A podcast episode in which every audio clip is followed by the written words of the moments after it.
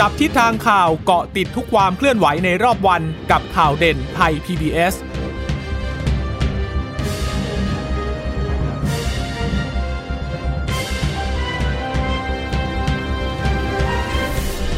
วัสดีค่ะ ต้อนรับคุณผู้ฟังสู่ข่าวเด่นไทย PBS นะคะ เราพบกันเป็นประจำทุกวันจันทร์ถึงศุกร์บ่ายๆแบบนี้ค่ะ อัปเดตข้อมูลข่าวสารที่เกิดขึ้นในรอบวันตั้งแต่เช้ามาจนถึงตอนบ่ายก่อนส่งต่อข่าวไปประเด็นข่าวไปยังข่าวข้ามมิติใหม่ทั่วไทยนะคะ วันนี้กับดิฉันจีราชาตาเอี่ยมรัศมีค่ะ แล้วก็คุณพึ่งนภาวันนี้ติดอบรมนะคะ ก็ส่งคุณชนชยนันมาช่วยกันดำเนินรายการแทนข่าวคดครบคันเช่นเดิมค่ะ ค่ะ สวัสดีท่านผู้ฟังค่ะ ค่ะ ก็สามารถรับฟังได้สดนะคะ ผ่านทาง www.thaipbsradio.com หรือว่าจะเป็นการดาวน์โหลดแอปพลิเคชัน Thai PBS Podcast ก็ได้นะคะ แล้วก็สวัสดีคุณผู้ฟังที่รับฟังข่าวเด่นไทย PBS จากสถานีวิทยุที่เชื่อมโยงสัญญาณจากไทย PBS ด้วยนะคะ เอาละวันนี้ ตั้งแต่เช้าใครที่เคยพลาดโอกาสในการลงทะเบียนคนละครึ่ง ตอนเฟสแรกไว้แล้วเนี่ย เมื่อเช้าเขามีการเปิดให้ลงทะเบียนในเฟสที่สองนะคะอ๋อไม่ใช่เฟสสองรอบเก็บตกตกอ่ารอบเก็บตกนะคะ ก็เปิดให้ลงทะเบียนตั้งสองล้านกว่าสิทธิ์สองล้านกว่าสิทธิ์นี่มาจากไหนก็คือจากกลุ่มที่ลงทะเบียนตั้งแต่ ครั้งแรกนั่นแหละค่ะ แล้วก็ไม่ได้ยืนยันตัวตน หรือว่าไม่ได้ใช้งานใน 14 วัน ภายใน 14 วันหลังจากที่ลงทะเบียนสำเร็จนะคะ ก็ทำให้ต้องเสียสิทธิ์ส่วนนี้ไปก็เลยเอาเอามาจัดสรรแล้วก็เอามาให้คนที่ยังไม่เคยลงทะเบียน หรือว่าลงทะเบียนครั้งแรกไม่สำเร็จเนี่ยได้ลองลงทะเบียนกันอีกครั้ง ปรากฏว่าเเปิดมาตอนแรกก็ตะกุกตะกักติดขัดเนาะสัญญาณ เข้าได้บ้างไม่ได้บ้างค่อนข้างจะอืดนะคะ เพราะว่าก็ประเมินกันว่าคนคงไปใช้เยอะละจนกระทั่งต้องประกาศบอกว่าเดี๋ยวใช้เวลาน้อยมากนะคะ แล้วก็สิทธิ์ก็เต็มไปเรียบร้อยในเวลาสามชั่วโมงสามชั่วโมง คือตอนแรกบอกว่าเปิดหกโมงใช่ไหมเข้าได้บ้างไม่ได้บ้างมันก็ค่อยๆ มันคนที่เข้าได้ก็ก็ลงทะเบียนสำเร็จกันไปก็ประมาณหนึ่ง แต่ว่าพอเก้าโมงเนี่ยเขารู้สึกว่าเขาจะมีการปิดไปรอบหนึ่งแล้วบอกว่าเดี๋ยวเก้าโมงลงใหม่เพราะระบบมันค่อนข้างอืดคนลงได้ช้า ก็พอเก้าโมงปุ๊บก็แป๊บเดียวเท่านั้นแหละสิบห้านาที พอระบบลื่นอะไรลื่นใช่ประมาณสิบห้าสิบหกนาทีก็หมดเลย คุณพิมพิมลบอกเนี่ยกำลังเช็คอยู่ ปรากฏเอ่อ refresh ไปรอบตอนที่ใกล้ ๆ จะหมดบอกว่าประมาณ9โมง14หรือ15ประมาณนี้บอก เหลืออยู่2 0 0แสนแล้วก็ refresh อีกทีนึงมาบอก หมดแล้ว อ้าวเงยหน้าดูสอง ไป9โมง16 หรือ 17 ประมาณเนี้ยหมดไปอย่างรวดเร็วพอระบบลื่นนะ ก็คือเท่ากับว่าผลตอบรับเนี่ยดีทีเดียวนะคะ แล้วก็เขาก็เลยคุยกันบอกว่า อาจจะต้องมีเฟสสองไหมในยะว่าเป็นของขวัญปีใหม่ให้ประชาชนนะคะก็บอกว่าคือที่ผ่านมาตอนแรกก็เหมือนกับ มีเสียงพูดอยู่เหมือนกัน บอกว่ามันใช้ยากนะพอค้าแม่ค้าไม่ค่อยลงกัน แต่ปรากฏว่าพอใช้ไปใช้ไปเนี่ย คนเริ่มใช้กันเพิ่มมากขึ้นค่ะเราก็ไปถามตามร้านค้าไงว่า ร้านนี้คนละครึ่งไหมอะไรอย่างเงี้ยก็เลยทำให้พ่อค้าแม่ค้าที่เขาตอนแรกเขาไม่ได้ลงเขาก็เลย อุ้ยไม่ได้ละ ฉันต้องไปลงบ้างละเพราะเห็นเพื่อนที่เขาลงเขาขายดีไงเขาได้ช่วยกันคนละครึ่งอะนะคะเขาก็เลยลงทะเบียนกันก็เลยบอกว่า โอ้เสียงตอบรับดีอย่างนี้นะ ก็เดี๋ยวอาจจะต้องพิจารณาละว่าจะเพิ่มเป็นเฟสสองให้กับเป็นของขวัญประชาชนหรือเปล่า เพราะว่าดูแล้วกระตุ้นการใช้จ่ายได้ค่อนข้างดีทีเดียวนะคะมีหลายส่วนเหมือนกัน อย่างเช่น มีร้านค้าที่ฉันได้มีโอกาสใช้สิทธิ์เราเที่ยวด้วยกัน แล้วก็ได้คูปอง เราไปวันธรรมดาเนี่ยก็จะได้ 900 บาทนะคะคูปองเนี่ยสำหรับรับประทานอาหารสำหรับซื้อของฝากได้นะคะอันเนี้ยแต่ว่าพอไปแวะร้านขายของฝากที่มีอยู่ติดกันเยอะๆอย่างเงี้ยนะคะ บนมอเตอร์เวย์เนี่ยปรากฏว่ามีหลายร้านเลยที่เขาไม่ได้รับ นึกเข้าใจว่าคงจะเป็นเรื่องของการหมุนเงินสด เพราะว่าเงินเนี่ยอาจจะได้ในวันถัดไปนะคะ แล้วก็ถ้าติดเสาร์อาทิตย์เนี่ยจะไม่ได้วันจันทร์ก็หลายคนก็อาจจะมีปัญหาไม่ได้ใช่ร้านค้าอาจจะมีหลายหลายหลายร้านที่มีปัญหาเรื่องนี้ แต่ว่าคิดว่าถ้าเกิดว่ามีร้านค้าจำนวนมากที่เข้าร่วมโครงการนะคะ ก็จะเป็นเรื่องดีมาก เพราะว่ามันได้ตังค์แน่ๆนะคะ ได้ตังค์แน่ๆเพราะว่ารัฐบาลออกให้สี่สิบเปอร์เซ็นต์แล้วก็ ถ้าเป็นถ้าเป็นจากเราเที่ยวด้วยกันนะคะ แต่ว่าถ้าเป็นคนละครึ่งเนี่ยเราใช้สิทธิ์ได้ วันละไม่เกิน 300 บาท คือเราออกร้อยห้าสิบรัฐออกให้ร้อยห้าสิบนะคะ ก็ใช้ได้วันหนึ่งเนี่ยสามร้อยบาทเลยนะคะ ก็ออกให้คนละครึ่ง ถือว่าก็ช่วยเรื่องค่าใช้จ่ายไปได้เยอะนะคะ อย่างเช่นเราทาน ข้าวมันไก่จานละห้าสิบาท ก็จ่ายแค่ยี่สิบห้าบาทเท่านั้นเองมันก็ช่วยได้เยอะจริง ๆนะคะสำหรับคนที่เขาต้องการความช่วยเหลือในส่วนนี้แล้วพ่อค้าแม่ค้าเองเขาก็เออก็มีก็ ก็ช่วยทำให้กระตุ้นยอดขายหรือว่ามันมีร้านร้านค้าร้านสะดวกซื้อในชุมชน ที่เราสามารถซื้อเออสบู่ยาสีฟันผงซักฟอกร้านของชำร้านของชำเขาบอกเออสะดวกซื้อยังไม่ให้เข้านะส่วนใหญ่เขาจะเป็นร้านแบบรายย่อยนะคะ เป็น SME เป็นผู้ค้ารายย่อยผู้ค้าปลีกซะส่วนมากนะคะแผงค้าอะไรอย่างเงี้ยถ้าเกิดว่าลงทะเบียนเอาไว้ก็จะใช้ได้เหมือนกันอย่างดูถ้าเฉพาะเมื่อวานนี้นะคะ มีร้านค้าที่ลงทะเบียนร่วมโครงการเราเนี่ยห้าแสนแปดหมื่นเก้าพันร้านร้านค้าแล้วก็มีผู้ลงทะเบียนใช้สิทธิ์ในการใช้จ่ายเนี่ยเจ็ดล้านสามแสนแปดหมื่นคนนะคะยอดค่าใช้จ่ายก็อยู่ที่สิบหนึ่งหมื่นสองพันหกร้อยสี่สิบห้าล้านบาทนะคะ แบ่งเป็นประชาชนใช้จ่าย5,936 ล้านบาท แล้วก็รัฐจ่ายอีก 5,700 9 ล้านบาท ก็เท่ากับว่าประชาชน 51 นะ รัฐเขาจะออกอยู่ 49%นะคะเมื่อเช้านี้เข้าสายคุณพรชัยธีรเวชนะที่ปรึกษาด้านด้านเศรษฐกิจการเงินของสสคนะคะ ก็สอบถามไป เพราะว่าเออมันก็มีปัญหาเรื่องการลงทะเบียนใช่ไหมก็ยอมรับบอกว่าคือคนเขาลงทะเบียนไม่สำเร็จช่วงแรกๆว่าคนเข้าไปเยอะเข้าไปมากนะคะ ก็เลยไม่ถึงกับล่มหรอกไม่ถึงกับล่มใช่มันหน่วงเพื่อนคือ คนก็คนที่เข้าได้อย่างที่บอกคนที่เข้าได้ มันก็ค่อย ๆ ทยอยเข้ากันไปได้ แต่ว่าบางคนเนี่ยคือเข้าไม่ได้ยังไงก็เข้าไม่ได้นะคะอย่างมีน้องที่ออฟฟิศเรานะทำตอนหกโมงหกโมงสองนาทีจบเลยเร็วมาก ไม่รู้เน็ตแรงหรือไงนะ แต่อย่างบางท่านก็เข้ามือถือไม่ได้ก็ใช้วิธีการเข้าใน PC ปรากฏว่าพอไปลงทะเบียนใน PC ได้ ได้ อ๋อ มือถืออาจจะแย่งกันเยอะหน่อยนะ เพราะว่าหลายคนสะดวกใน บางท่านนี่มีคนติดแฮชแท็กว่ารอ OTP จนใต้ตาดำ เพราะว่าลงทะเบียนไปแล้วแต่รอ OTP รออยู่นั่นไม่มาสักทีนะคะ ก็คือเขาก็ทยอยกันอย่างที่บอกว่าตอน9โมงเขาเปิดอีกรอบหนึ่งนะ แต่ว่าตอนนั้นน่ะมันเหลือแค่9แสนสิทธิ์แล้วก็คือคนทยอยลงไปแหละแล้วพอ9โมงปุ๊บอย่างที่บอกว่าพอระบบลื่นน่ะ9แสนสิทธิ์เนี่ย15นาทีเอง ก็เต็มแล้วนะคะ แล้วก็เลยถามไปอย่างที่ถามเนี่ยว่าเออจะเปิดรอบใหม่ไหม เพราะว่าตอนนั้นจริงๆ คุณอาคมเเติมพิยาภัยศิษย์นะคะรัฐมนตรีว่าการกระทรวงการคลังก็ให้ข่าวมาแล้วบอกว่าเนี่ยจะพิจารณาเฟสสองแล้ว แต่ตอนนั้นคุณพรชัยก็บอกว่าเดี๋ยวจะต้องดูตัวเลขก่อนว่า วันนี้เนี่ยมีคนสนใจเข้าไปลงทะเบียนเท่าไหร่ แล้วถ้ามันมันเยอะมากๆ แสดงว่าคนต้องการเยอะก็ค่อนข้างจะเป็นการแน่นอนแหละว่าคงจะเปิดในรอบสองแน่ๆนะคะหลังจากวันนี้ผู้สื่อข่าวเรารายงานคุณยานีไว้คุยที่สภาก็ไปถามรัฐมนตรีนี่แหละ รัฐมนตรีบอกว่าน่าจะเริ่มได้มกราคมปีหน้า เพราะว่าอันนี้จริง ๆ แล้วมันจะหมดธันวาใช่ไหมมันจะใช้ได้ใช่แค่ยี่สิบสามตุลาถึงสามสิบเอ็ดธันวา แต่ว่าทีเนี้ยก็เลยน่าสนใจว่าเอ๊ะแล้วคนที่เลือกใช้ชอบดีมีคืน จะมีโอกาสได้ไปใช้คนละครึ่งในปีหน้าหรือเปล่านี่ไม่แน่ใจนะคะ ต้องดูเงื่อนไขอีกทีหนึ่งค่ะ ก็หลายคนก็ต้องก็ต้อง ช่างใจอะว่าว่าจะเอาไหน เพราะเขาให้เลือกแค่อย่างเดียว ก็ต้องเลือกเอาอย่างบางคนสมมุติฐานภาษีเยอะๆนะ ถ้าไปช็อปแล้วพอจะมีกะตังค์อยู่บ้างนะ ไปช็อปดีมีเออช็อปดีมีคืนเนี่ยอาจจะคุ้มค่ากว่า เพราะว่าจะได้ภาษีคืนในปีหน้าด้วย แต่ว่าถ้าใครมองว่าเอาเฉพาะหน้านี่แหละของกินของใช้ใกล้ ๆ บ้านมีร้านค้าที่เขาคนละครึ่งเยอะอะอันนี้ก็อาจจะเออคนละครึ่งเยอะก็อาจจะสะดวกกว่า คือจริง ๆนะคะ ยอดยอด ภาษีที่จะได้คืนเนี่ยมันต้องคิดดูจากฐานภาษีเออฐานภาษีด้วยหลายอย่าง แต่ว่าอย่างอย่าง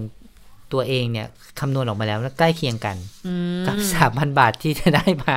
กับที่เราจะไปช็อปดีมีคืนมีความใกล้เคียง เพราะฉะนั้นบางท่านก็ตัดสินใจเอาสะดวกนะคะ หรือว่าใครที่จะต้องซื้อของชิ้นใหญ่ในช่วงปลายปี มีแผนพอดีมีแผนอยู่แล้ว ซื้อมือถือเปลี่ยนยางรถยนต์นะคะ หรือว่าซื้อเครื่องใช้ไฟฟ้าชิ้นใหญ่ๆนะคะ ที่จำเป็นต้องซื้อในช่วงปลายปีก็ก็เป็นทางเลือกที่ดีทางเลือกหนึ่งนะคะค่ะนี่ก็จะเป็นสิ่งที่ทาง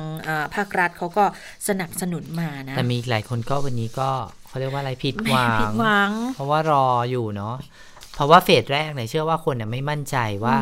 เออลงไปรอบแรกแล้วจะมีร้านค้า พอให้เราไปซื้อหรือเปล่า หรือว่าพอไปซื้อแล้วจะมีปัญหาไหมใช้ยากไหมอะไรเงี้ยนะคะ แต่เชื่อว่าทุกคนปรับตัวได้แหละ แต่ว่าพอถึงวันนี้มันมีร้านค้าที่เข้าไปร่วมโครงการจำนวนมากก็เป็นเรื่องที่ดีนะคะ ค่ะค่ะ ก็อย่างอย่างอย่างชอบดีมีคืนกับคนละครึ่งเนี่ย บางคนก็ต้องต้องต้องดูไลฟ์สไตล์ของตัวเองด้วยนะ อย่างบางคนก็ไม่ค่อยมีเวลาที่จะไปเดินแบบ ทำชุมชนหรือว่าแถวแถวบ้านอะไรอย่างเงี้ยก็ก็ไปห้างซื้อของใหญ่ ๆ ก็อาจจะเลือกไปใช้เป็นช็อปดีมีคืนซะมากกว่านี่ก็แต่ก็ย้ำกับท่านผู้ฟังว่าช็อปดีมีคืนจะต้องใช้ใบกำกับภาษี เพื่อใช้ยื่นภาษีตอนสิ้นปีนี้นะคะเพราะฉะนั้นอยู่ก็ต้องตรงกับบัตรประชาชนนะคะใช่จะต้องขอละเอียดนิดนึง แต่ว่าถ้าไปซื้อตามห้างเนี่ยห้างจะรู้อยู่แล้วว่าจะออกเขาเคยมีอยู่แล้วเนี่ยเขาเคยมีพวกโครงการกระตุ้นอยู่ซิมจ็อบใช้ตอนนู้นอะไรพวกนั้นหลายอย่างตั้งแต่สมัยก่อนนู้นนะที่ให้หมื่นห้าปีนี้ได้ตั้งสามหมื่นนะคะ ถ้าเกิดถ้ายังมีเงินพออยู่นะก็ก็แล้วฐานภาษีคำนวณแล้วคุ้มกว่ากันนะ ก็แล้วแต่ว่าจะเลือกใช้อันไหน แต่ว่าต่างจังหวัดเนี่ยวันนี้เห็นทางศูนย์เหนือเขาก็ไปถามเหมือนกันไปดูแบบคนลงทะเบียนทางอีสานเขาก็ไปดูก็โอ้หลายคนก็บอกว่าไม่ค่อยจะลงไม่ค่อยจะได้เลย ไม่ค่อยสะดวกเท่าไหร่ก็เลยผิดหวังกันตามๆกันนะคะ ว่าลงไม่ได้ก็เดี๋ยวรอดูก็แล้วกัน เพราะว่ารอบที่สองนะคงจะต้องเอ่อ ไวกันหน่อยต้องฝึกทีนี้คิดว่าคงจะยากขึ้นนะ ไม่รู้ว่าจะได้กี่สิทธิ์นะครับ เพราะว่าครั้งนี้ได้ประมาณสี่ล้านนะคะสี่ล้านสิทธิ์แล้วก็ คืนมาตั้งสองล้านห้าเออ ลงรอบแรกไปปรากฏว่าครึ่งเดียวพูดง่ายๆ คนลงไปประมาณไม่ถึงครึ่งด้วย แล้วก็วันนี้ก็มาอีกครึ่งหนึ่งให้ให้ลงเพราะว่าเป็นรอบเก็บตกสำหรับบางท่านเนี่ยลงทะเบียนสำเร็จไปแล้วนะคะ แต่ว่าไม่ได้ไปใช้วัน เสียดายมากเพราะว่าจะถูกตัดสิทธิ์ไปเลยนะคะคุณพรชัยเตือนเหมือนกันนะ ว่าคนที่ลงทะเบียนปุ๊บนับวันนี้นับหนึ่งเลยนะคะลงสำเร็จปุ๊บวันนี้นับหนึ่งเลยนะ ก็หมายความว่าในสองอาทิตย์นี้ค่ะตั้งแต่วันนี้เป็นต้นไปภายในสิบสี่วันต้องใช้ต้องต้องยืนยันตัวตนก่อน วิธียืนยันตัวตนก็ในแอปเป่าตังก็ได้ค่ะ ถ่ายรูปบัตรประชาชนยืนยันไป หรือว่าถ้าใครไม่สะดวกผ่านแอปอะก็ตู้ ATM ก็ได้ของกรุงไทยก็ยืนยันตัวตนตรงนั้นได้เหมือนกันนะคะ แต่ว่าบางท่านอาจจะไม่เข้าใจ บางท่านอาจจะไม่เข้าใจคิดว่า ต้องใช้ทุกวันเลยเหรอ ไม่ใช่อย่างนั้นนะ คือเราใช้ภายใน 14 วันนี้ก่อนนะคะ หลังจากนั้นแล้วเราก็เลือกใช้ได้ว่าเราจะใช้วันนี้ วันนี้ไม่ได้ใช้วันต่อไปจะใช้อะไรอย่างเงี้ยแล้วที่สำคัญคือถ้าใครลงทะเบียนสำเร็จปุ๊บ แล้วตัวเอง 14 วันไม่ได้ใช้เนี่ยไปลงใหม่ไม่ได้แล้วนะ เพราะถือว่าเคยลงทะเบียนสำเร็จไปแล้วแต่คุณไม่ใช้สิทธิ์เอง ก็ถูกตัดสิทธิ์ก็ถูกตัดสิทธิ์ไปโดยปริยายแล้วก็ลงใหม่ไม่ได้นะคะ ก็ต้องไปใช้คนละครึ่งกันละที่เนี้ยนะคะ อันนี้ก็จะเป็นสิ่งที่มีการเตือนมาเหมือนกัน นะคะหลังจากตั้งแต่มีชุมนุมมา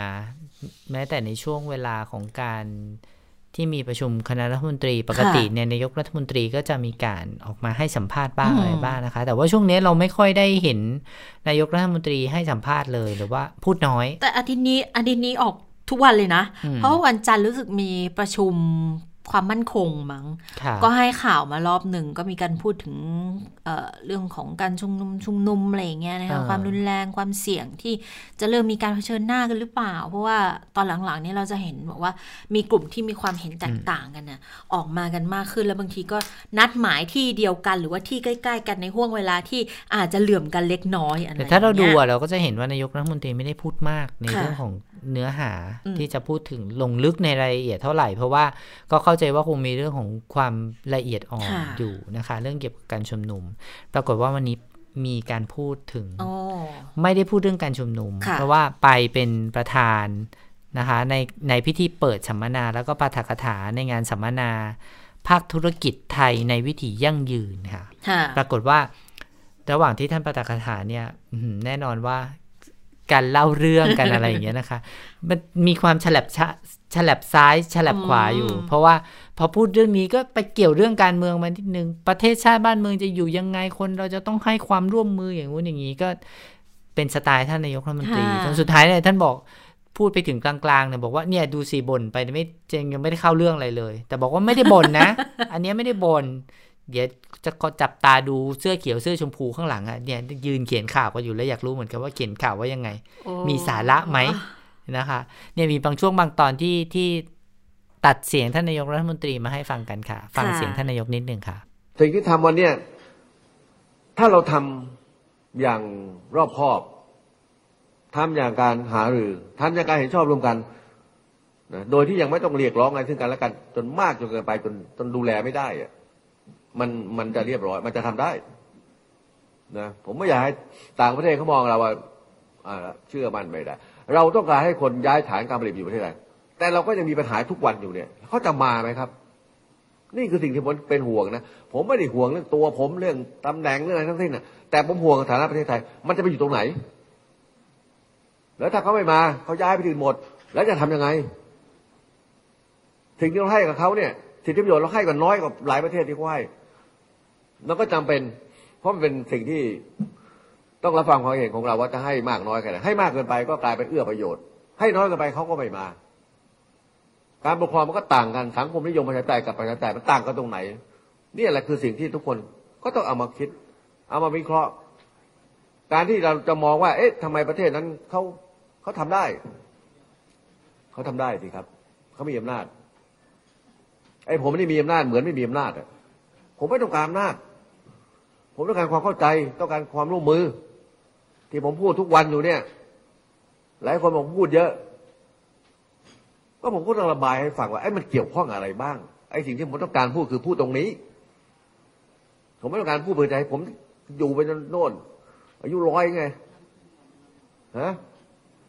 มีใครรู้ร้อยได้บ้างยกมือไปที่ห้องเนี้ยเว้นทะเลขาร้อยกว่าแหละดูนะ นะคือมันมันเป็นเรื่องของ หลายเรื่องอามาพันกันไปจนจนมีปัญหาหมดอะทุกเรื่องขอให้มันมีปัญหาเถอะมันไม่ใช่หรอกนะสิ่งที่ดีเรามีเยอะแยะนะครับ นี่ยังไม่ได้เข้าเรื่องเลยเนี่ย เดี๋ยวเขาว่านะเขาก็พูดฟังไม่ใช่บ่นด้วยนะเนี่ย คือช่วงนี้ผมก็ไม่ค่อยได้สัมภาษณ์ไม่ค่อยอะไรต่างเพราะเห็นมันยุ่งกันพออยู่แล้ว ผมพูดอะไรก็เป็นเรื่องหมดเดียวเดียววันนี้ก็จะมีคนข้างหลังเนี่ยจดจดไว้แล้วนะเสื้อเขียวเสื้อชมพูสื่อบางสื่อเดี๋ยวจะคอยดูแล้วมันพลาดหัวข่าวว่าไงสาระมีไหมทำอะไรที่มีสาระทั้งมั่ง วันนี้คุณอัชราใส่เสื้อสีอะไร คุณอัชราตามตามนายกเดี๋ยวต้องออกไปดูหน่อยว่าคุณอัชราใส่เสื้อสีสีเขียวสีชมพูอย่างที่นายกบอกหรือเปล่านะก็เป็นสิ่งที่นายกก็พูดแล้วพูดแล้วก็รู้ด้วยนะว่าว่าก่อนที่จะมาถึงตรงนี้นะคุณจิรชตาก่อนที่จะมาถึงตรงเนี้ย พูดเรื่องยางพาราบอกว่าเนี่ยลงทุนยางพาราเคยปลูกเองต่อมาจ้างคนปลูก ต้นทุนมันสูงขึ้น แล้วจะไปขายให้ใครอะ ราคามันเกี่ยวพันกับตลาดโลก เราก็ต้องไปขาย คนอื่นเนี่ย ผมไปต่างประเทศนะ ก็ไปคุยตกลงกับเขามาหมดอะว่าเนี่ยไม่เห็นมีใครจะรังเกียจผมเลย คนบางคนบอกว่าประเทศต่างๆเขารังเกียจไม่อยากจะคุยได้ไม่อยากจะพูดด้วย แต่ผมก็เนี่ยมีคน ไปพูดที่ไหนเขาก็เชิญผมไปหมดอะผมก็ไปเนี่ยไม่เห็นจะมีปัญหาอะไรเลย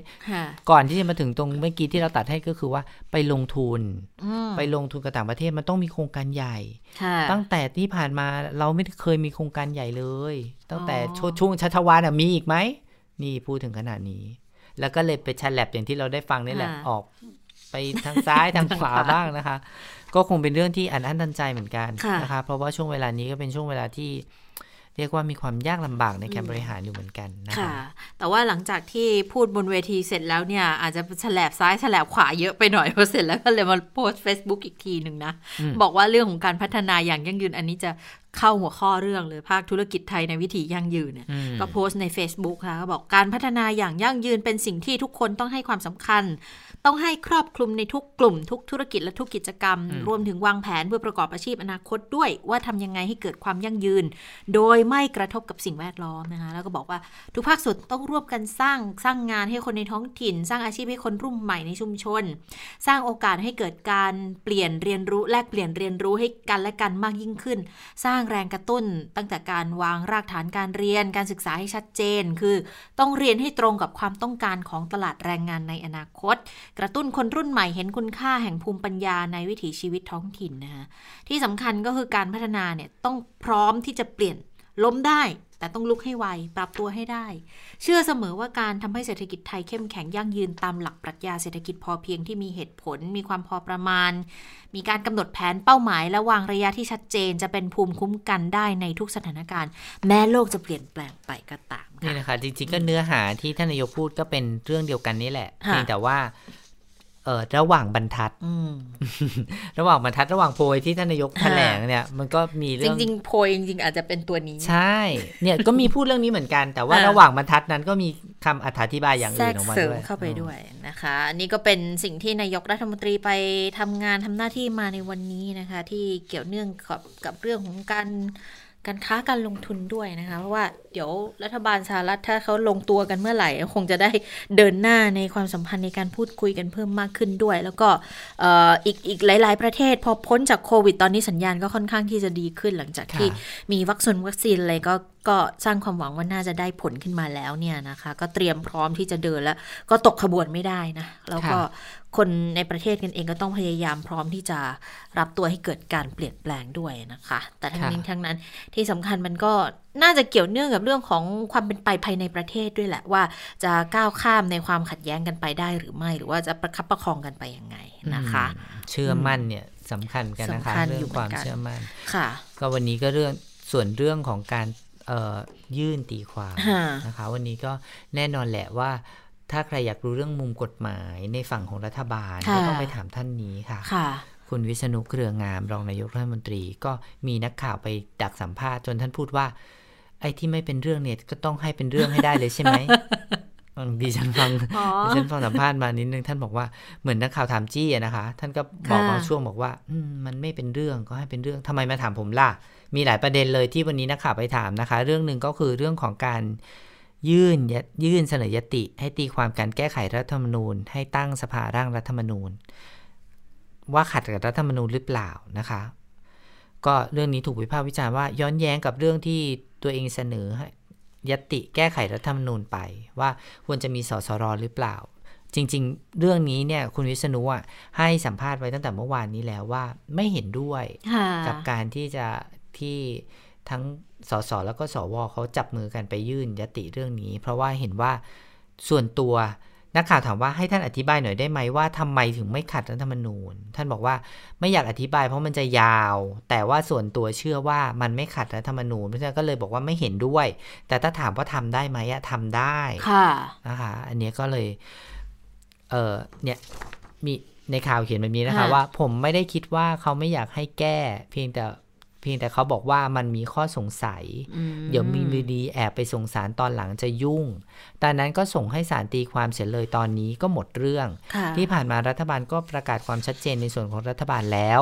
แต่เรื่องนี้เป็นเรื่องของสมาชิกรัฐสภาตามข้อ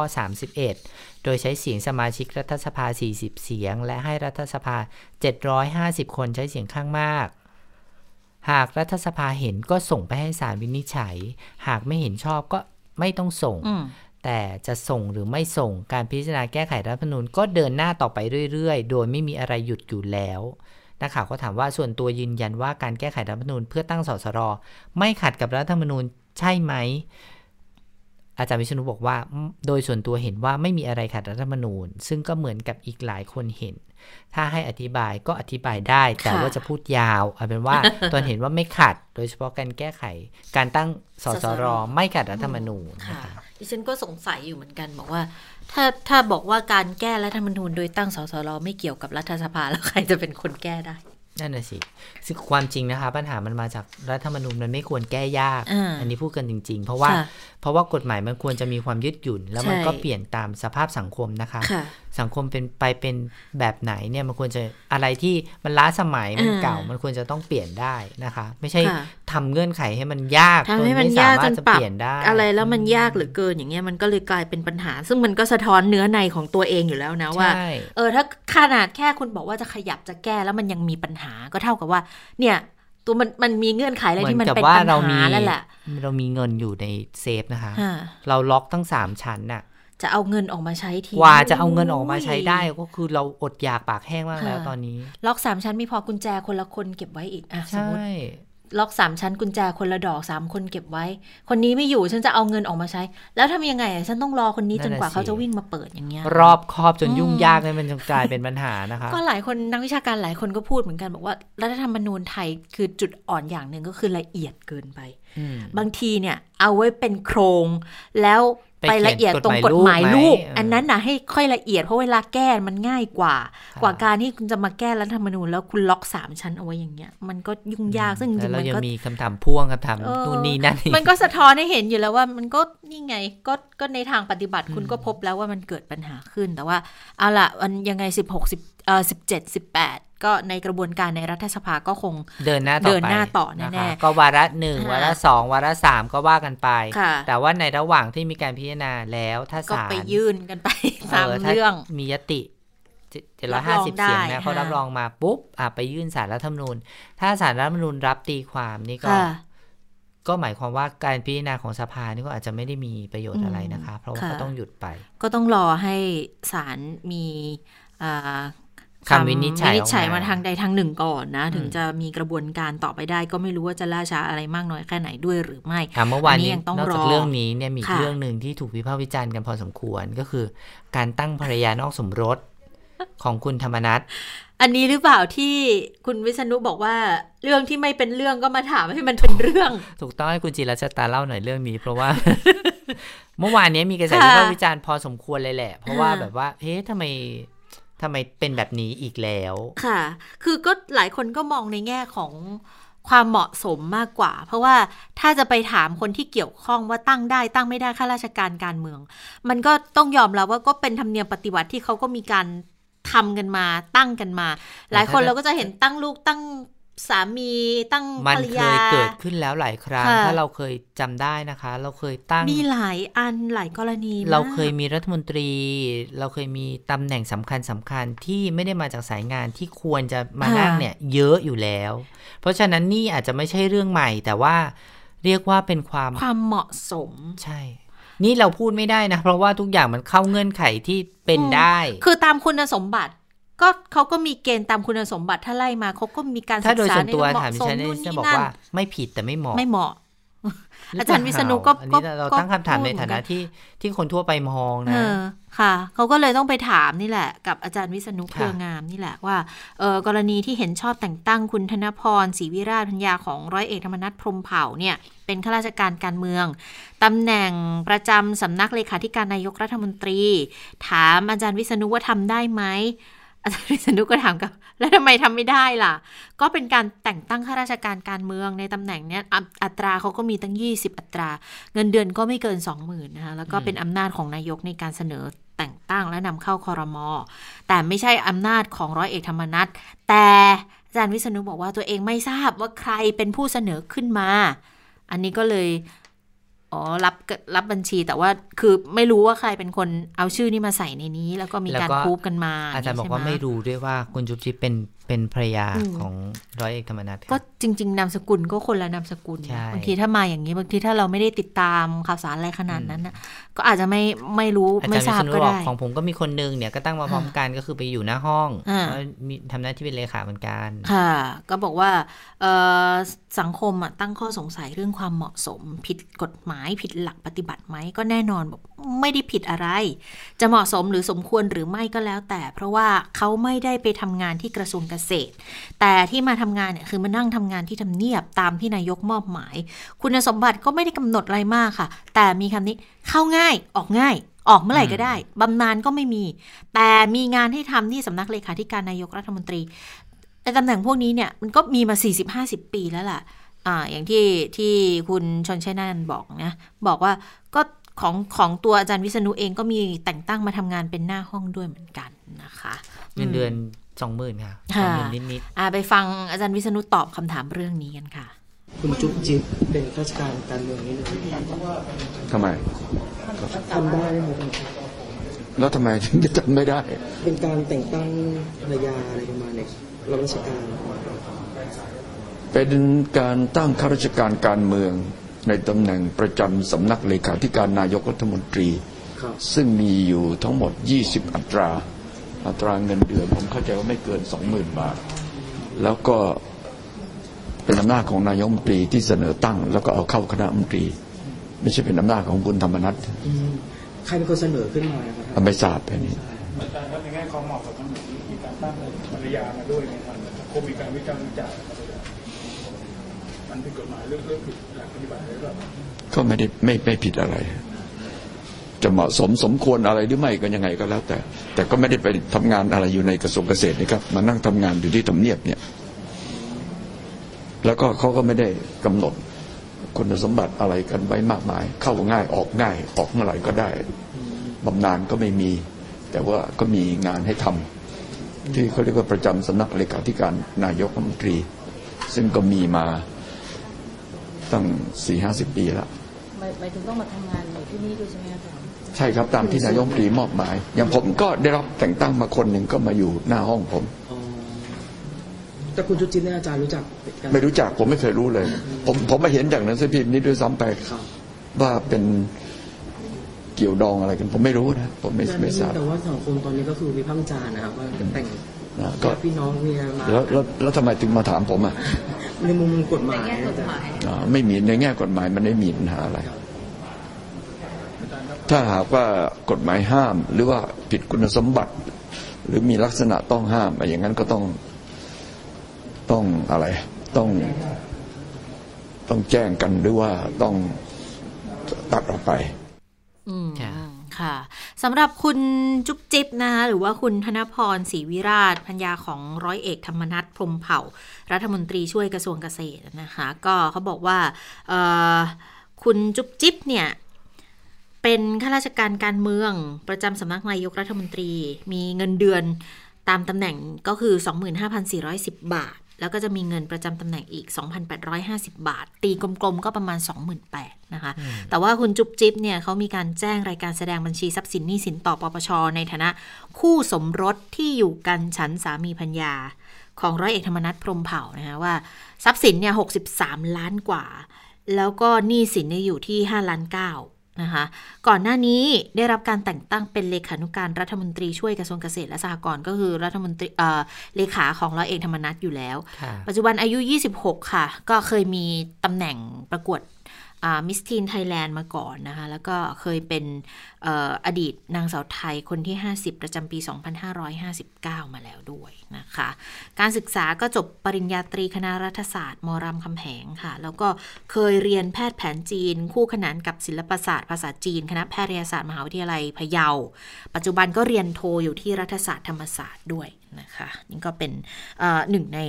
ผู้ที่เพิ่งได้รับการแต่งตั้งเป็นข้าราชการ ไม่แน่ใจว่าจบ จบแพทย์หรือเปล่านะคะ เพราะว่าบอกว่าเคยเรียนเคยเรียนแผนจีนจะจบ คู่ขนานกับศิลปศาสตร์ภาษาจีน เพราะว่าวุฒิเนี่ยเป็นของมหาลัยรามคำแหงนะฮะปริญญาตรีนะคะปริญญาโทก็รัฐศาสตร์ มหาวิทยาลัยธรรมศาสตร์นะคะ มีธุรกิจส่วนตัวหลายรายการด้วยกันนะคะ ก็เรียกได้ว่าท่านนี้เป็นเป็นผู้ที่ อยู่กันฉันสามีภรรยากับร้อยเอกธรรมนัฐแต่ว่าไม่ได้จดทะเบียน แต่ว่าแต่ว่าพัญญาที่จดทะเบียนก็ยื่นเหมือนกันนะโอ้ต้องยื่นคุณอริศราพรมเผาอันนี้เป็นกฎหมายปปชมาที่จะต้องให้ยื่นทั้งหมด คือใครที่อยู่กันกินกันฉันสามีพัญญาก็ต้องยื่นก็คือบ้านเล็กบ้านน้อยก็ต้องยื่นนะคะอะทีนี้มาดูเรื่องของการชุมนุมคือ สัปดาห์นี้ยังไม่เห็นการนัดหมายครั้งใหญ่นะ แต่ว่าจะมีอยู่กลุ่มภาคีกลุ่มหนึ่งเขาบอกว่ามี 20 ภาคีรวมกัน วันเสาร์นี้วันเสาร์ที่ 14 เขาจะนัดหมาย แต่ว่าเขายังไม่บอกว่าที่ไหนแต่เวลาเนี่ยมาแล้วบ่ายสองที่จะชวนแล้วก็คือนักเรียนเลนักเรียนเลวก็อยู่ในภาคีอันนี้ด้วยมีนักเรียนเลวคณะจุฬาศิลปินกดแอก หน้ากระทรวงสาธารณสุขอ๋ออันนั้นจะเป็นเฉพาะของนักเรียนเลวใช่ไหมคะใช่เขาจะไปหน้ากระทรวงสาธารณการกันก็ดูว่าเขาอาจจะมีความเปลี่ยนแปลงความเคลื่อนไหวอะไรหรือเปล่าเพราะเขาบอกว่าจะมีหลายกลุ่มที่จะเคลื่อนไหวในวันนั้นนะคะ แต่ว่าในช่วงการชุมนุมที่ผ่านๆมาอย่างโดยเฉพาะวันที่ 8 ที่ผ่านๆมาจะมีอยู่ภาพหนึ่งที่ทำให้เกิดเสียงพูดถึงวิพากษ์วิจารณ์กันไม่น้อยทีเดียวนะ นั่นก็คือกรณีที่พระไม่รู้จะเป็นภิกษุหรือว่าจะเป็นสงฆ์นั่นแหละก็ขึ้นเวทีแล้วก็ไปพูด ปราศัยด้วย ทวงคืนคิ้ว อย่างเงี้ยเขามองว่าธรรมพระธรรมวินัยไม่ได้บอกว่าให้โกนคิ้ว แต่ว่ามาบัญญัติโดยมสมหาเทรสมาคมว่าจะต้องโกนคิ้ว อันเนื่องมาจากเชื่อมโยงกันไปนู่นนี่นั่นท้ายที่สุดนะคะ ก็ถึงความเห็นมีคนที่ตั้งข้อสังเกตถึงความไม่เหมาะสม ดังนั้นสำนักพุทธก็เลย เอ่อมาพูดคุยกันเรื่องนี้ แล้วก่อนอันนี้รู้สึกว่าจะมีมติมสออกมาแล้วใช่ไหมว่าไม่ให้พระหรือภิกษุไปร่วมชุมนุมทางการเมืองนะคะก็ค่อนข้างชัดเจนเหมือนกัน เพราะว่าเรียกว่าไม่ให้ร่วมกิจกรรมทางการเมืองนะคะ อันนี้ชัดเจนเลย เพราะว่าด้วยแหมปกติเราก็ด้วยสามัญสำนึกปกติของเรานะ เราก็รู้สึกว่า ไม่ใช่ว่าพระ เกี่ยวข้องกับการเมืองไม่ได้นะคะ เพราะว่าในวรรณกรรมต่างๆ ที่เราเคยร่ำเรียนมาตั้งแต่เด็กประเทศเพื่อนบ้านเองแล้วก็มีพระที่มีความสำคัญต่อการเมืองมาก ๆ อย่างในพม่านะคะ เราในเมียนมาในเห็นชัดเจนมากเลยเป็นหัวหองนำการชุมนุมหรือแม้แต่ในอดีตถ้าใครได้เกิดทันได้อ่านบทพันธ์หม่อมราชวงศ์คึกฤทธิ์ปราโมทดังไผ่แดงอย่างนี้นะคะ เราก็เราก็จะได้เห็น เพราะว่าพระเนี่ยเป็นผู้นำ ในสังคมเนาะผู้นำทางสังคม เออเรียกว่าเป็นที่พึ่งของชาวบ้าน เพราะฉะนั้นการถ่ายทอดความคิดของพระไปสู่ ชาวบ้านเนี่ยมีส่วนสำคัญมากๆนะคะ ก็อยากให้บ้านเมืองไปในทิศทางไหนเนี่ยก็ถือว่าพระได้มีส่วนสำคัญในการที่เป็นผู้นำทางความคิดพูดง่ายๆแต่ปรากฏว่าคราวนี้มันไม่เหมือนกัน เพราะว่า ข้อเรียกร้องบางอย่างเนี่ยมันเป็นสิทธิ์ที่เกินสิทธิ์นะคะค่ะอย่างเช่นเรื่องคิ้วเนี่ยดิฉันคือดิฉันก็งงจริงไม่อยากจะวิพากษ์วิจารณ์เพราะคนสมัยนี้เขาเขาเขาถือเรื่องการสิทธิ์ของตัวเองเนี่ยสูงมาก แต่ว่าตาสูงแต่บางทีเราก็ไม่เข้าใจมันคือคืออาจจะเป็นด้วยความต่างทางทางความคิดหรือว่าช่องว่างแห่งวัยเราก็ไม่แน่ใจเหมือนกันว่าว่าทุกอย่างที่มันถ้ามันอยู่ในกฎในระเบียบที่เขามีบัญญัติเอาไว้อยู่แล้วอะ เราก็ไม่แน่ใจเหมือนกันว่ามันก็ไม่คือไม่รู้อย่างไหนถูกอย่างไหนผิดเราไม่พูดกันละกันเพียงแต่ว่าบางอย่างหน่วยงานที่เขาดูแลกันอยู่ เขาก็มองว่ามันไม่เหมาะสมไม่ถูกต้องก็มีการตัก เตือนกันมา อย่างกรณีเนี่ยชูป้ายเอาคิ้วเราคืนมาเอาผ้าเหลืองคืนอุปชาไป ถ้าเอาผ้าเหลืองคุณคืนอุปชาคุณก็ออกมาเคลื่อนไหวในฐานะ ที่เป็นปัจเจกบุคคลไหมล่ะเพราะฉะนั้นก็ไม่ไม่มีเหตุผลอะไรที่คุณจะต้องไปห่มเหลือง เออของภิกษุหรือของอย่างเขาก็สึกออกมาของสงของ เออสามเณรก็ออกมาทุกคนมีสิทธิ์เรียกร้อง ทุกคนมีสิทธิ์แสดงความเห็นของตัวเองนะคะ แต่ว่าสิทธิ์ของคุณจะต้องไม่ไปละเมิดคนอื่นค่ะ แล้วก็อาจจะต้องไม่ไปละเมิดในเรื่องของกฎหมาย หรือว่าข้อบัญญัติใด ๆ ที่มีไว้ก็ตามนะคะแต่ว่าวันนี้ค่ะ คุณศรีสุวรรณจันยาเลขาธิการองค์การพิทักษ์รัฐธรรมนูญไทยก็ไปยื่นเรื่องแล้ว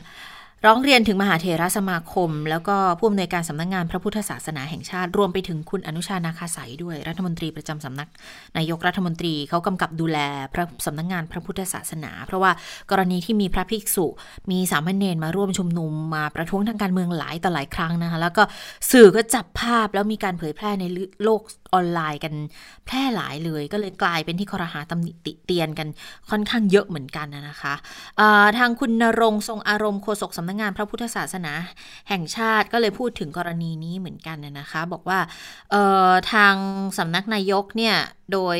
คุณอนุชานาคาสายก็จะเร่งจัดการเอาผิดหรือว่าจับศึกพระสงฆ์ที่เข้าร่วมชุมนุม เพื่อไม่ให้สร้างความเสียหายต่อวงการพระพุทธศาสนา อันนี้เป็นข้อเรียกร้องของของคุณศรีสุวรรณนะ ก็เลยบอกว่าทางพศในฐานะของเลขาธิการ เลขานุการมหาเทรสมาคมนำเรื่องนี้เข้าสู่วาระการประชุมของมสมาตลอดนะคะ แล้วก็ยืนยันออกมา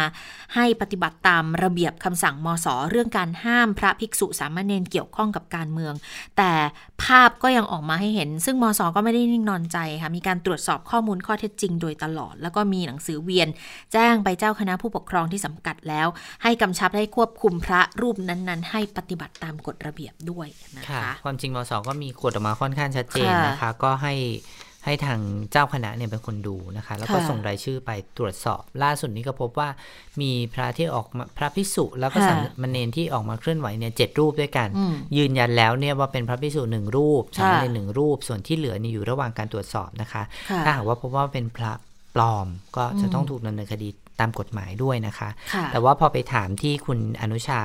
นะคะสายรัฐมนตรีประจำสำนักนายกรัฐมนตรี ในฐานะที่กำกับดูแลสำนักงานพระพุทธศาสนาแห่งชาตินะคะ บอกว่าเรื่องนี้ตกลงแล้วว่าเป็นคำสั่งของทาง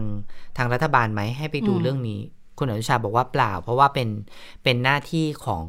สงฆ์ที่ท่านจะต้องจัดการกันเองอยู่แล้วนะคะ ที่ท่านดูแลกันเองอยู่แล้ว ทางมหาเถรสมาคมเนี่ยมีกฎออกมา แต่ว่าก็ยอมรับว่ามีการพูดคุยกันเพราะมีความห่วงใยเรื่องนี้นะคะ ฟังเสียงคุณอนุชาค่ะ คือต้องให้ทางเจ้าวาดก็ดี หรือผู้ปกครองของคณะสงฆ์เนี่ยได้ทำการตรวจสอบนะครับ ว่าผิดวินัยสงฆ์ถ้าผิดวินัยสงฆ์เนี่ยก็คงได้มีการตักเตือนว่ากล่าวตักเตือน หรือถ้าหากกรณีถ้าเจ้าวาดว่ากล่าวตักเตือนแล้ว ยังไม่เชื่อก็อาจจะมีมาตรการที่ที่ที่ต้องให้ดำเนินการ ในเรื่องของส่งก็คงไม่อยากลงรายละเอียดเยอะนะครับ ผมผมผมไม่อยากก็ถ้าหากว่าเขา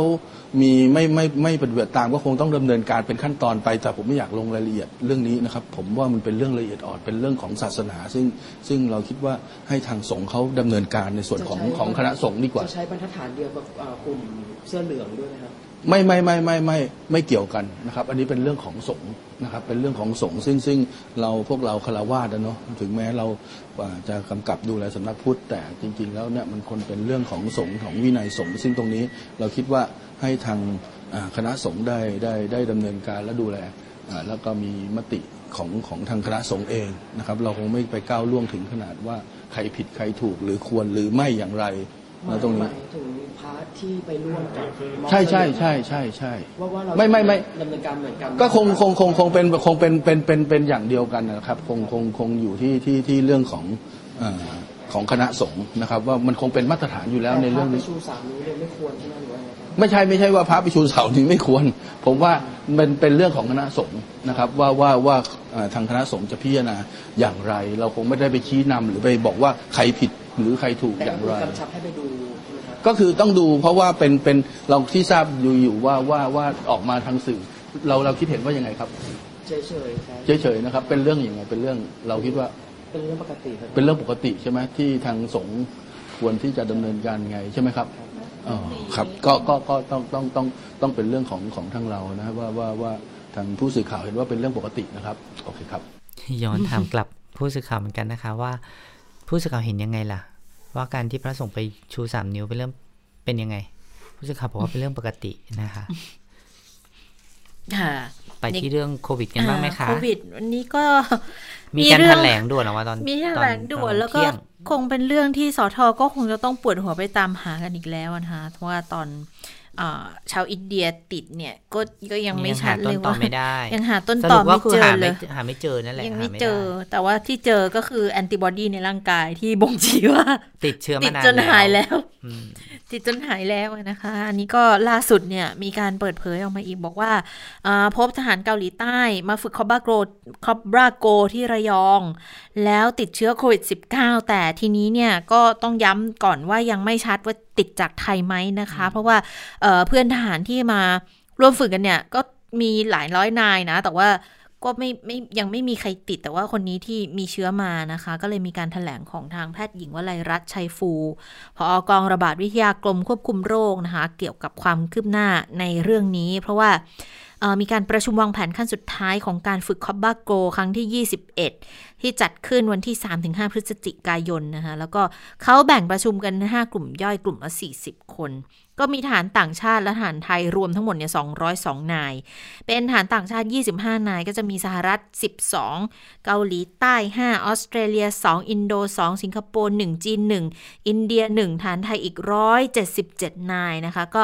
จัดที่พื้นที่โรงแรมแห่งหนึ่งที่อำเภอบ้านฉางจังหวัดระยอง เขาบอกว่า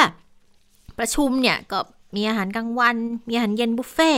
แต่ว่าตอนที่อยู่เนี่ยทุกคนก็ต้องทำตามกฎคุมการระบาดนะ ตรวจโควิด -19 ก่อนเข้าไทยกักตัวก่อนด้วย หาเชื้อสองครั้ง ตอนนั้นไม่พบ แต่ปรากฏว่าคนที่ติดเนี่ยค่ะ ทางประเทศไทยได้รับรายงานในวันที่ 9จากทางสถานเอกอัครราชทูตเกาหลีประจำประเทศไทยบอกว่าทหารที่กลับจากไทยไปอะค่ะ เขาไปตรวจเชื้อที่อินชอนแล้วไปเจอโควิด -19 นะคะฟังเสียงของแพทย์หญิงวลัยรัตน์กันค่ะ ตรงนี้เองเนี่ยก็ถ้าโดยภาพสรุปแล้วนะคะหนึ่งนายทหารทุกทุกนายที่เข้ารวมถึงนายทหารที่ติดเชื้อที่เกาหลีนะคะ ก็เขามีการปฏิบัติตามขั้นตอนการเข้าประเทศไทยนะคะ มีการกักตัว มีการตรวจหาเชื้อนะคะ แล้วก็ผลไม่พบเชื้อ หลังจากออกจากสถานที่กักกันเขาก็สามารถทำกิจกรรมต่างๆได้นะคะ ฉะนั้นเนี่ยก็เพื่อไม่ให้เกิดความตระหนกนะคะ ก็แล้วก็สร้างความเข้าใจในพี่น้องนะคะ ทั้งจังหวัดที่เกี่ยวข้องทั้งหมดนะคะ ก็สบายใจได้นะคะว่าหนึ่งก็คือเขาได้รับการกักตัวแล้วนะคะแล้วก็จะไม่มีการแพร่เชื้อไปออย่างผู้ที่พบเห็น แล้วก็ส่วนใหญ่เขาก็อยู่แต่ในที่ประชุมนะคะ ตอนนี้เรามีการมีทีมปฏิบัติการสอบสวนควบคุมโรคนะคะ ทั้งของกรมควบคุมโรคนะคะ ทั้งส่วนกลางส่วนภูมิภาคที่เกี่ยวข้อง รวมทั้งร่วมกับสำนักอนามัยของกรุงเทพมหานครนะคะ ก็ได้ออกไปทำการสอบสวนนะคะ ทั้ง SQ ที่นายทหารในนี้เข้าพักนะคะ รวมถึงโรงแรมที่จัดประชุมนะคะ รวมถึงติดตามนายทหารที่ที่เป็นคนไทยนะคะ ที่เข้าพักนะคะที่เข้าประชุมร่วมเนี่ยก็มีการตรวจติดตาม แล้วก็ตอนนี้อยู่ระหว่างส่งตรวจนะคะ บางรายก็ตรวจเรียบร้อยแล้ว ตอนนี้เรากำลังอยู่ระหว่างรอรวบรวมจำนวนนะคะ ว่าตรวจไปกี่นายแล้วผลเป็นยังไง ทุกนายก็ได้เข้าเข้ารับการกักกันแล้วนะคะ ในส่วนของทหารต่างชาตินะคะ เราก็จะมีการประสานผ่านทางตัวแทนทางกฎอนามัยระหว่างประเทศนะคะ เพื่อจะแจ้งไปนะคะแล้วก็ ว่ามีใครเข้าร่วมบ้าง ซึ่งตอนนี้ก็ได้รับรายชื่อเราก็จะแจ้งกลับไปในประเทศต่างๆ อีกครั้งหนึ่งนะคะ ค่ะ คือพูดง่ายๆว่าตอนนี้ยังอยู่ระหว่างการสอบสวนโรค แล้วเราก็ยังต้องขอผลตรวจจากทางเกาหลีใต้เพื่อมายืนยันแล้วก็มาดูว่าช่วงเวลาของการติดเชื้อเนี่ยเกิดขึ้นในเวลาไหนนะคะ ก็ต้องดูกันอีกทีหนึ่งเพราะว่านายทหารรายนี้นะคะ เดินทางไปหลายที่เหมือนกันจะเล่าให้ฟังเพราะว่าตอนที่มาเนี่ย พอมาปุ๊บเนี่ยเข้า ASQ 14 วัน ครบ 14 วันปุ๊บนายทหารท่านนี้ออกไปพักที่โรงแรมแห่งหนึ่งในที่สุขุมวิทนะคะ ย่านสุขุมวิทสองวัน หลังจากนั้นก็เดินทางไประยอง ไประยองเพื่อฝึกคอบาโกคอบาโกเนี่ยการฝึกคอบาโกครั้งนี้มันไม่ใช่การแบบฝึกแบบทหารอะไรอย่างนี้นะคะมันเป็นการประชุมในห้องประชุมนั่นแหละก็แบบแผนปฏิบัติการ ใช่ใช่ก็อยู่ในห้องประชุมไม่ได้ไปไหนเยอะ แต่ว่าก็อยู่ในนั้นประมาณ 3-4 วัน นะคะ เสร็จจากฝึกเนี่ยกลับมาที่สุขุมวิทอีก มาอยู่อีกประมาณ 2 วัน ซึ่งดิฉันเชื่อว่า 2 วันหัวกับ 2 วันท้ายเนี่ยน่าจะมีการไปท่องเที่ยวในสถานที่ต่างๆด้วยนะคะ แล้วก็หลังจากนั้นก็เดินทางกลับไปที่เกาหลี พอเดินทางกลับไปเกาหลีเนี่ยปรากฏว่าไปตรวจด้วยวิธี RT-PCR ก็คือการแยงจมูกแยงคอเนี่ยนะคะ แล้วก็พบว่าติดเชื้อโควิด -19 ทางเกาหลีใต้ก็เลยแจ้งมาที่ไทย แล้วไทยก็เลยต้องสอบสวนโรคเนี่ยค่ะ ก็รอดูว่าวันพรุ่งนี้น่าจะมีความคืบหน้า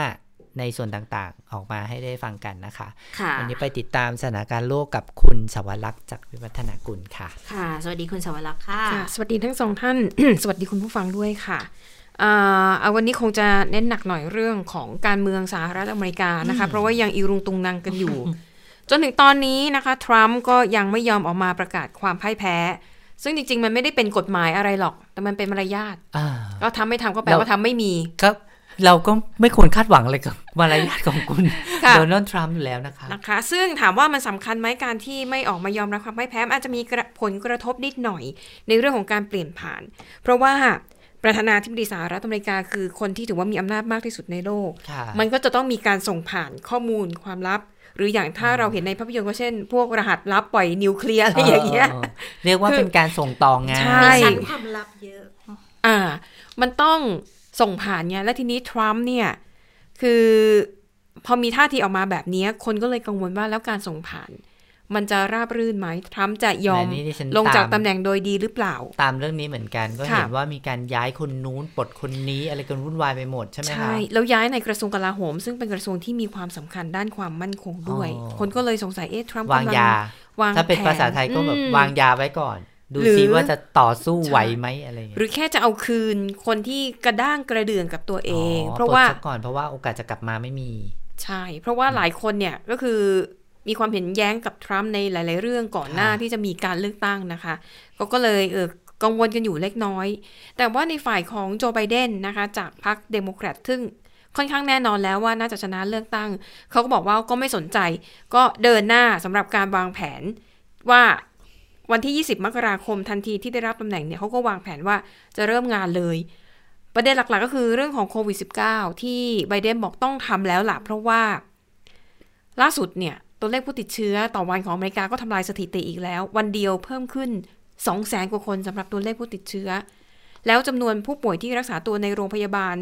เกิน 60,000 คนเป็นครั้งแรกนี่ถือว่าเป็นตัวเลขที่สูงที่สุด เท่าที่มีการระบาดเกิดขึ้นนะคะ วันนี้ไบเดนเนี่ยก็ออกมาบอกเลยค่ะว่าการที่ทรัมป์เนี่ยไม่ออกมายอมรับความพ่ายแพ้ ถือเป็นการกระทำที่น่าอับอาย ไม่ใช่แค่ทรัมป์นะคะ มีสมาชิกของพรรคริพับลิกันหลายคนที่ออกมาพูดในทำนองกัก ไม่ยอมรับชัยชนะของไบเดนอย่างไมค์พอมเพโอรัฐมนตรีว่าการกระทรวงการต่างประเทศ ก็พูดประมาณว่าการเปลี่ยนผ่านอำนาจน่ะไม่มีปัญหาหรอก ไม่ว่าประธานาธิบดีคนใหม่จะเป็นไบเดนหรือจะเป็นทรัมป์ก็ตาม ค่ะ คือทำไมต้องพูดกัก แล้วก็มีในมิชแมคคอนเนลนะคะ คนนี้เป็นผู้นำเสียงข้างมากของวุฒิสภา ซึ่งริพับลิกันเนี่ยเขารับครองเสียงข้างมากในวุฒิสภานี่ก็ถือว่าจะเกี่ยวข้องกับความยากลำบากในการทำกฎหมายเหมือนกันนั่นไงนะคะเขาบอกว่าอเมริกาควรจะเปลี่ยนผ่านอำนาจอย่างราบรื่นนะคะ แต่ไม่ยอมฟันธง พูดถึงไบเดนในฐานะของว่าที่ผู้นำคนใหม่ แล้วก็มีหลายคนที่สนับสนุนให้สอบสวนความผิดปกติของการเลือกตั้งที่มีการร้องเรียนให้จบก่อน แล้วค่อยมาพูดกันดีกว่า ว่าใครจะเป็นผู้ชนะนะคะ ส่วนผลการสำรวจความเห็นของชาวอเมริกันนะคะทำโดยรอยเตอร์ร่วมกับอิฟซอสเนี่ย พบว่าผู้ตอบแบบสอบถามร้อยละ79 เชื่อว่าไบเดนชนะเลือกตั้ง แล้วในจำนวนนี้ที่สำคัญส่วนใหญ่เป็นคนที่สนับสนุนริพับลิกันด้วยนะคะอะทีนี้เราก็มองข้ามช็อตไป คือเขาบอกว่าต่อให้ทรัมป์เนี่ยไม่ยอมส่งมอบอำนาจแต่โดยดี คือตามธรรมเนียม ประธานาธิบดีที่กำลังจะหมดวาระ เขาจะเชิญว่าที่ผู้นำคนใหม่ไปที่ทำเนียบขาว แล้วก็จะอาพาไปทำความแนะนำรู้จักสถานที่อะไรอยู่ตรงไหนอะไรอย่างเงี้ยนะคะ แต่คิดว่ารอบนี้ทรัมป์คงไม่ทำ ต้องตามสไตล์ทรัมป์แต่เขาบอกคงไม่ใช่ปัญหา เพราะอย่าลืมว่าไบเดนเนี่ย เคยเป็นรองประธานาธิบดีอยู่ตั้งแปดปีนะเขาเขาคงรู้จักทำเนียบขาวพอสมควร ก็พอจะรู้จักเข้านอกออกนายอยู่บ่อย ๆ ไม่น่าจะมีปัญหาแต่ที่ห่วงก็คือปัญหาเรื่อง เรื่องเนื้องานแล้วก็เรื่องชั้นความลับต่างๆ ที่มันต้องส่งมอบให้แก่กันน่ะ หลังจากนี้นี่จะมีระยะเวลาเหลือประมาณเท่าไหร่คะสองเดือนไหมคะ ก็ยี่สิบมกรายังไงก็ต้องลง ก็สองเดือนกว่าๆนะคะ ก็เห็นข่าวบอกว่าลูกเขยกับเมลานีซึ่งเป็นภรรยาของทรัมป์เนี่ยก็พยายามกล่อมให้ทรัมป์เนี่ยเออยอมรับความพ่ายแพ้แล้วก็มีข่าวว่าส่งต่องานให้เรียบร้อยดีกว่ามีข่าวว่าจะหย่าคุณเมลานีจะหย่าใช่อันนั้นเป็นแค่ข่าวข่าว แต่ก็เป็นข่าวมาตั้งแต่ก่อนทรัมป์จะเข้ารับตำแหน่งปีแรกแล้วนะบอกจริงเมลานีไม่ได้เออไม่ได้อยากอยู่กับทรัมป์แต่ว่า พอชนะเลือกตั้งแล้วก็ไม่รู้ทำไงก็ต้อง ตามน้ำไปก่อน เพราะว่าเราเห็นจากสื่อเหมือนกันนะจากท่าท่าทางที่เธอแสดงออกกับสามีก็ดูไม่ค่อยดูชัดค่อนข้างชัดเจนนะคะอะและทีนี้เป็นเรื่องเบาๆนะคะก็คือมีประเด็นว่าถ้าไบเดนเข้ามาอยู่ในทำเนียบขาวเนี่ยเขาก็จะมีสัตว์เลี้ยงมาด้วยสองตัว เป็นสุนัขชื่อเจ้าแชมป์แล้วก็เจ้าเมเจอร์นะคะ ประเด็นก็คือว่าโดนัลด์ทรัมป์เนี่ย คือเป็นประธานาธิบดีคนแรกในรอบกว่า 100 ปีของสหรัฐ ที่ไม่มีสัตว์เลี้ยงในทำเนียบขาว คือทุกคนเนี่ยเขามีหมด ส่วนมากไม่เป็นสุนัขกก็เป็นแมวนะคะ แต่ที่จะแปลกๆหน่อยก็คือในยุคแบบร้อยกว่าปีที่ผ่านมาประธานาธิบดีบางท่านนี่ คือรักสัตว์มาก อย่างทีโอดอร์รูสเวลเนี่ยมีตั้งแต่เลี้ยงไก่ เลี้ยงงู เลี้ยงม้า คือทำเนียบขาวนี่เหมือนกับเป็นฟาร์มฟาร์มย่อยๆ เลยอะเป็นความชอบส่วนตัวเนาะนะคะ แต่ว่าคุณทำก็มีกระต่ายนะคะ อ่า ใช่บ่อยนะคะ แล้วก็อย่างบารักโอบามานี่ก็มีสุนัขทั้งสองตัวนะชื่อเจ้าโบกับซันนี่ แล้วเขาบอกว่า คือการที่ผู้นำสหรัฐเนี่ยมีสัตว์เลี้ยงมันทำให้บุคลิกดู มีความอ่อนโยนมากขึ้น อืมนะคะ แล้วเขาบอกว่าอะทีนี้ถ้าไบเดนกลับมาคือทำเนียบขาวก็จะมีสัตว์เลี้ยงกลับมาอีกครั้งนะคะสำหรับเจ้าแชมป์กับเมเจอร์นี่เป็นสุนัขพันธุ์เยอรมันเชฟเฟิร์ดนะคะ ตัวหนึ่งซื้อมาแต่ว่าอีกตัวหนึ่งเนี่ย รับมาจาก สถานสงเคราะห์สัตว์ ปิดท้ายค่ะ ก็เบาๆเหมือนกันนะคะ มีการตั้งคำถามว่าถ้าหากทรัมป์เนี่ยหมดวาระเขาจะไปทำอะไร ซึ่งในอดีตเนี่ย คนที่หมดวาระไปแล้วเนี่ยก็ส่วนใหญ่จะเดินสาย ไปพูดไปกล่าวสุนทรพจน์ หลาย ๆ เวที ซึ่งก็จะได้เงินตอบแทนค่อนข้างเยอะ หรืออย่าง จอร์จจอร์จบุชเนี่ย อันนี้ก็หันไปเอาดีด้านการวาดภาพเป็นศิลปิน หรืออย่างจิมมี่คาร์เตอร์กับบิลคลินตันเนี่ย ก็จะเน้นเดินสายทำงานด้านมนุษยธรรม อย่างตอนที่ซึนามิเกิดที่เมืองไทยนี่ ทั้งสองท่านนี้ก็เดินทางมาด้วยนะมาช่วยเหลือนะคะ แล้วทรัมป์ล่ะเขาบอกทรัมป์ดูทรงแล้วเนี่ย ดูไม่น่าจะแบบเหมือนกับคนที่ผ่านผ่านมาเป็นนักธุรกิจเหมือนเดิมธุรกิจไปจัดรายการเหมือนเดิม อ่าหนึ่งนักธุรกิจก็คือไปฟื้นฟูธุรกิจตัวเองสอง ก็ไปเป็นแบบพิธีกรไปอะไรทำรายการสามเตรียมตัว ชิงตำแหน่งใหม่ ในอีกสี่ปีข้างหน้าจริงเหรอคะทำได้ตามกฎหมายเขาไม่ได้ห้าม ไม่ได้สมัยเพราะว่าเขาไม่ได้สมัยยังเป็นได้อีกหนึ่งแล้วในอดีตมีโกรเวอร์คลีฟแลนด์คนนี้เคยเป็นหนึ่งสมัย แล้วก็เว้นช่วงแล้วก็มาสมัครใหม่อ๋อเหรอคะทำได้ เขาก็เลยดูว่าอันนี้น่าจะเข้าทางทรัมป์มากที่สุดเอามาเอาคืน ฉันมาทวงเก้าอี้ฉันคืนรอดูต่อไปว่าทาง เขาจะเลือกเส้นทางไหนเนาะค่ะค่ะเอาละค่ะ ทั้งหมดก็คือข่าวเด่นไทย PBS วันนี้เราทั้ง 3 คนลาไปก่อน สวัสดีค่ะ สวัสดีค่ะ